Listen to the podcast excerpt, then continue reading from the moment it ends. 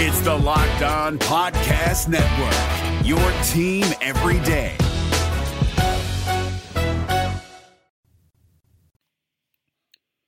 Welcome to Locked On St. Louis Cardinals, your daily podcast covering all the news and notes you need to stay up to date on your St. Louis Cardinals. My name is Jeff Jones, here today with Brenden Schaefer. Brenden, good afternoon, good evening. Uh, another day with no baseball with the Cubs weathered out in Chicago. Yeah, that, that didn't really turn out to be quite the series that you probably thought it would when you embarked upon the Windy City a few days ago. I, I did make a, a basically four day long trip to Chicago to see one baseball game. Uh, I, w- I was at Wrigley Field for a total of like I don't know nine hours over the course of four days. Uh, and that was and that was my weekend slash beginning of the week. So yeah, maybe not the most productive trip of all time. Uh, did see what turned out to be a pretty entertaining game uh, last night with the Cardinals picking up the five three victory over the Cubs uh, in a game that you know felt a little bit more uh, intense, I guess, than than the standard regular season game does. Yeah, this was uh, it was good to see the Cardinals get on the get into the win column in their first game against the Cubs this season. We we know the the numbers by now that basically the Cardinals and Cubs, you know, did, performed similarly uh, against other NL Central opponents last season, but the Cubs beat up on the Cardinals, and that kind of made the difference in the the division race. And, and by itself, you could figure knock the Cardinals out of contention for a wild card too. So uh, you know, really good to see Wainwright be able to have a nice start up there. You, you, you figure with the cold weather, you just didn't know exactly what you were going to get uh, in, a lot of ways, but especially Wainwright, who's a guy that fans have kind of been griping on, and, and to, to an extent that kind of surprises me. Uh, the, the extent to which the fan base is kind of I don't know if given up on Wainwright is the is the right word, but uh, certainly that's that's two good starts in a row now for him, and, and I'd, I'd love to just see him be able to build on that and and do whatever he can to, to have a successful season in 2018 if it is to be his last as a Cardinal. Yeah, I, I think the issue with Wainwright has a lot more to do with Jack Flaherty and a lot less to do with Adam Wainwright. I think that there are a lot of fans who see what Flaherty did in his one start in Milwaukee this season. They see what Flaherty is doing in AAA, uh, and and they're eager for him to join the team and contribute on the same level with the Cardinals. Uh, but yeah, with a guy like Wainwright, I think he obviously has sort of earned the respect over his career uh, to get a chance to be as effective as he can be. And the first start of the season was not good. The subsequent two have been uh, very good. The seven inning start at home and then the five inning start at Wrigley last night. Uh, that, that, that's exactly what you need out of Adam Wainwright. I thought too uh, that with the notable exception of Greg Holland, which we'll get into here in a little bit, that the rest of the bullpen was was very good last night. Uh, Bud Norris had a five out save. That's fantastic. Dominic Leone got very little attention for his contribution in that game last night, but uh, came in and pitched a totally event free sixth inning. That's that's encouraging for a guy like Leone who had you know who had a couple of bad appearances where he gave up some home runs to the Brewers. Uh, for him to for him to be able to and then the, the Diamondbacks as well actually, and then for him to be able to come in and quietly shut down the Cubs. But to me, uh, a, continuing to be the most impressive performance out of the bullpen for the Cardinals is Jordan Hicks. I, I tweeted about this last night, uh, but it bears noticing that you know Hicks came into the seventh inning. The Cardinals had a one-run lead uh, and was facing Bryant Rizzo Contreras in the seventh. And if ever there was a point last night when that game was maybe at risk of getting away from the Cardinals, it would have been in that exact spot. And Hicks mowed through those three hitters on 12 pitches and looked just completely nonplussed, unaffected by the circumstances. Uh, really impressive to see Jordan Hicks handle that so well last night. And I love the way the Cardinals have kind of recognized that he's their go-to guy as far as you know your your middle innings to late innings. You know they're not putting him in as a closer, but when when the game is on the line, when the heart of the order is up for the the opposition, they haven't been afraid to use Jordan Hicks. They kind of eased him in the first maybe one or two appearances, but now Mike Matheny recognizes that you might as well you know use your best gun when you when you need it most and. I kind of appreciate that that they haven't played any kid games with Jordan Hicks because so far so good. He's proven the, the ability to handle everything that's been thrown at him.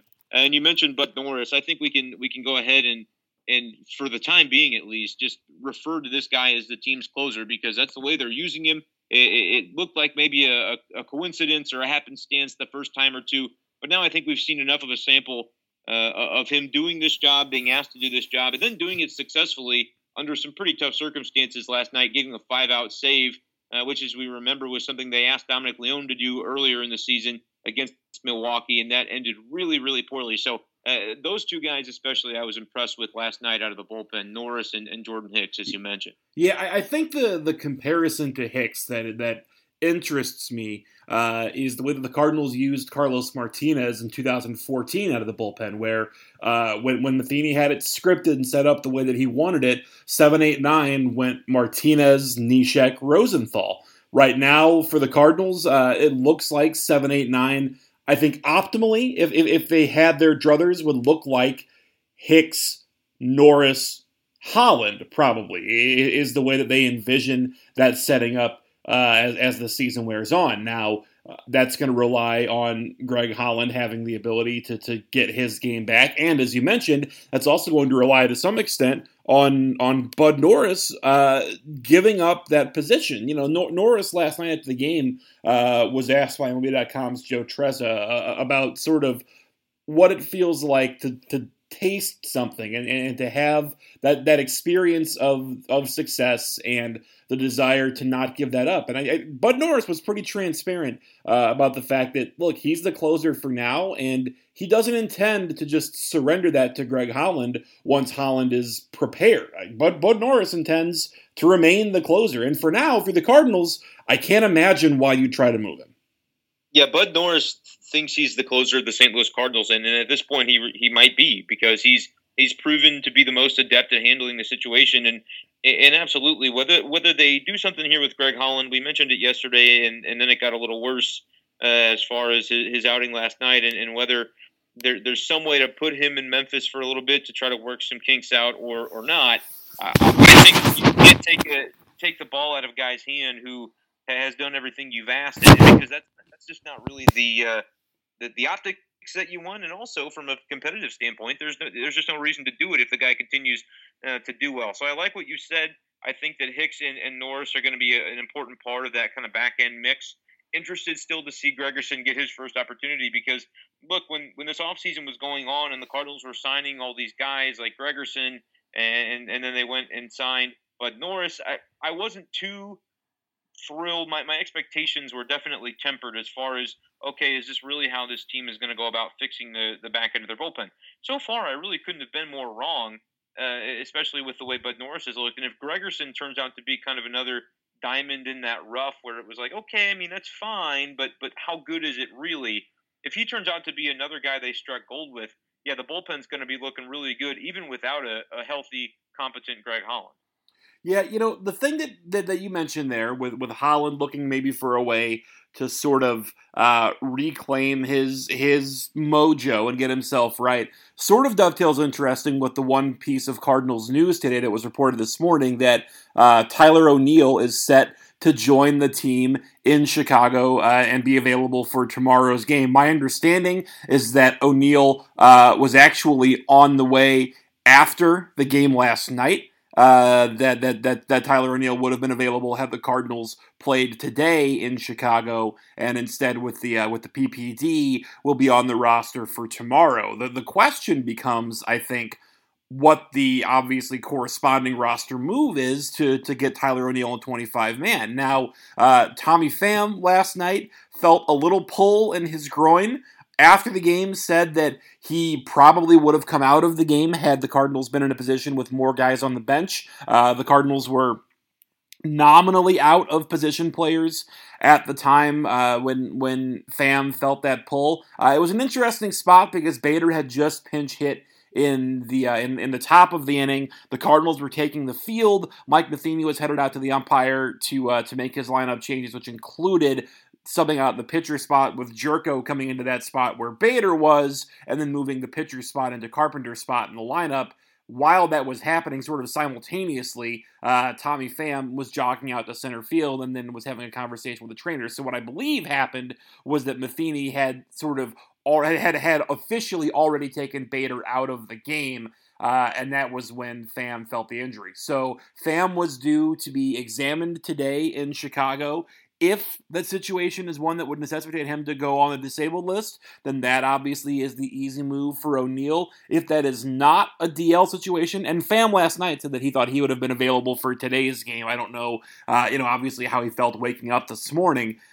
If Tommy Pham does not need to go on the DL, then I wonder if the Cardinals would ask Greg Holland to accept an option. My my understanding of Holland's contract uh, is that when the deal was signed with the Cardinals, because Greg Holland has enough service time that he can reject a minor league assignment even though he had an option remaining, the Cardinals contractually obligated him to accept one assignment to the minor leagues in order to prepare, but correspondingly, the Cardinals were required to recall him after the minimum 10 days. And so uh, those things were written into Holland's contract when it was signed. If he were to go back to the minors, he would have to agree to it. Uh, there was a belief from both Joe and Derrick Goold of the Post Dispatch earlier today that the Cardinals would be trimming the bullpen by one in order to get O'Neill on the roster. If that's the case, then I, I think it's probably Holland, right? Is that what the Cardinals want right now?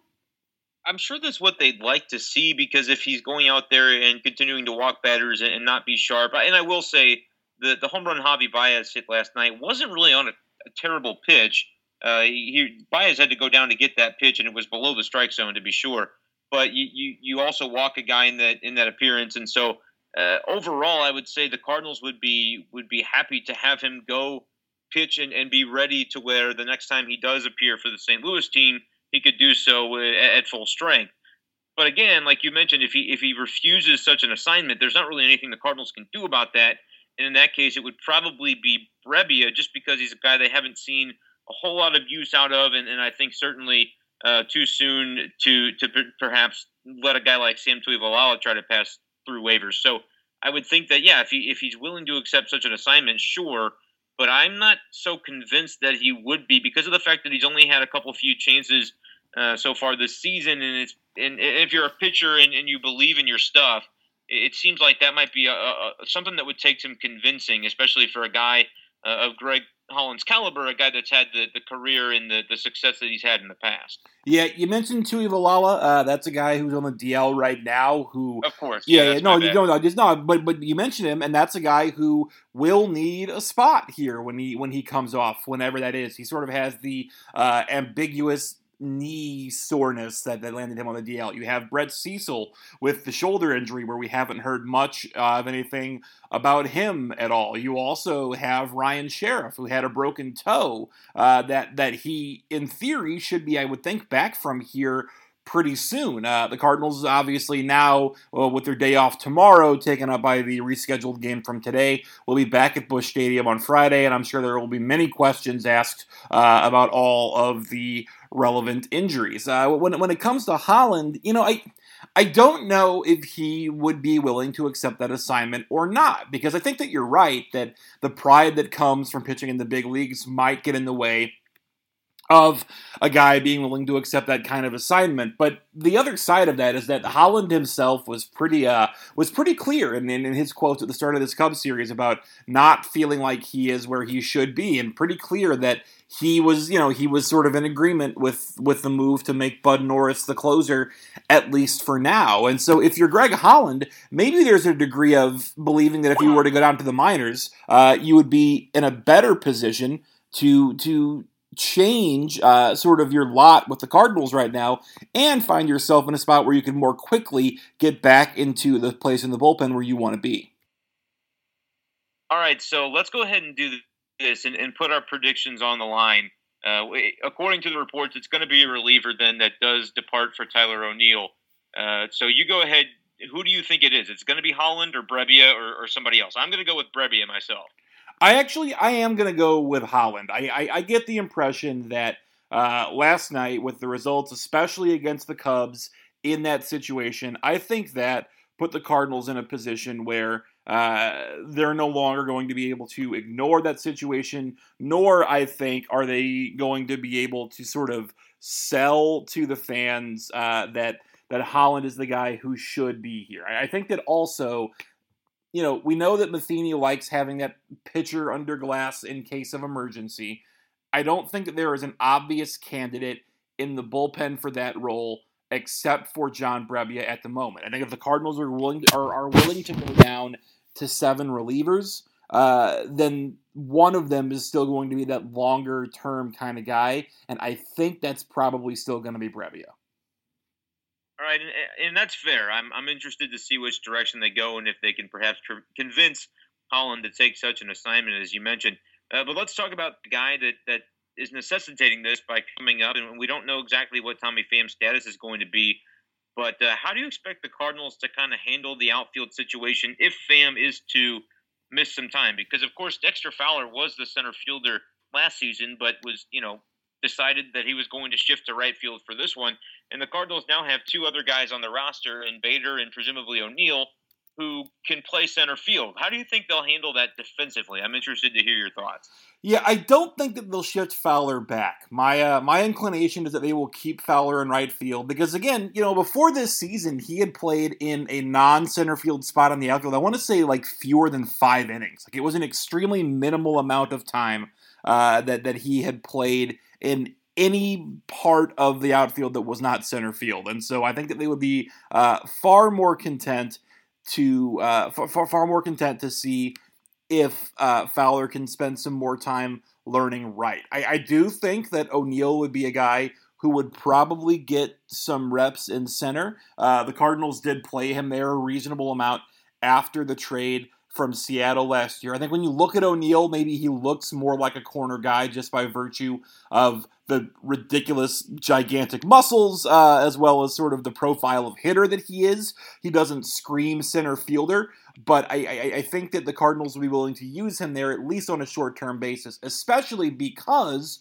with adding an extra outfielder and having you know those five bench spots instead of four, you could probably see Bader coming in as a defensive replacement later in games that O'Neill might be starting.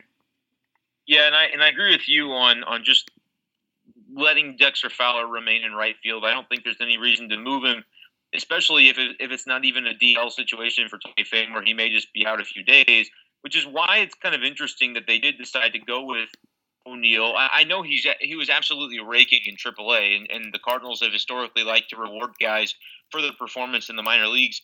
I, I'm wondering exactly how the playing time could be divvied up because you don't want him to just come up here and sit on the bench.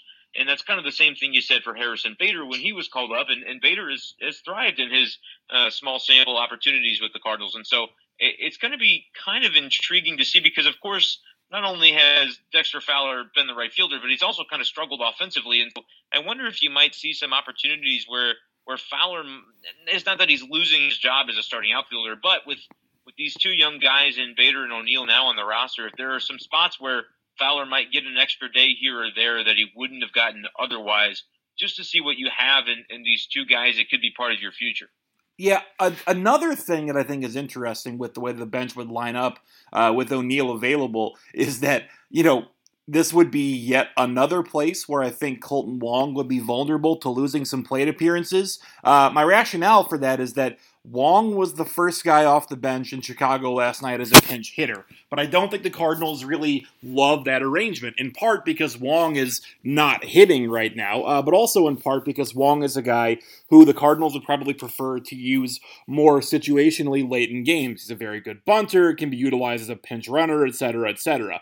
With having two outfielders now on the bench, with having both Bader and O'Neill, one of those two guys can then become your first pinch hitter off the bench, uh, which allows you to save Wong and allows you to still be covered in the outfield if you were uh, if you were to need to uh, to to to use that later in the game. A couple other things here too. Uh, number one, this maybe opens up the possibility that there could be some situations where Kolten Wong uh, would get burned if Wong ends up being a pinch hitter off the bench and the opponent counters with a left-handed reliever. You could pretty easily imagine a situation where Matheny then counters back with Bader or O'Neill as opposed to letting Wong bat against a tough lefty.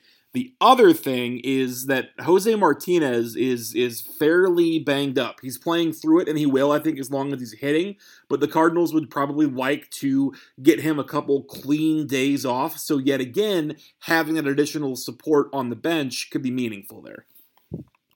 Yeah, I think that's pretty reasonable too, and, and hopefully today's day off with the, the different postponements they've had in the series would help Martinez to be able to keep in the lineup because he's certainly somebody that's been a driving force uh, for the Cardinals so far. But yeah, Wong is not in a, a, great position. He did have the walk off the bench as a pinch hitter in his last time up.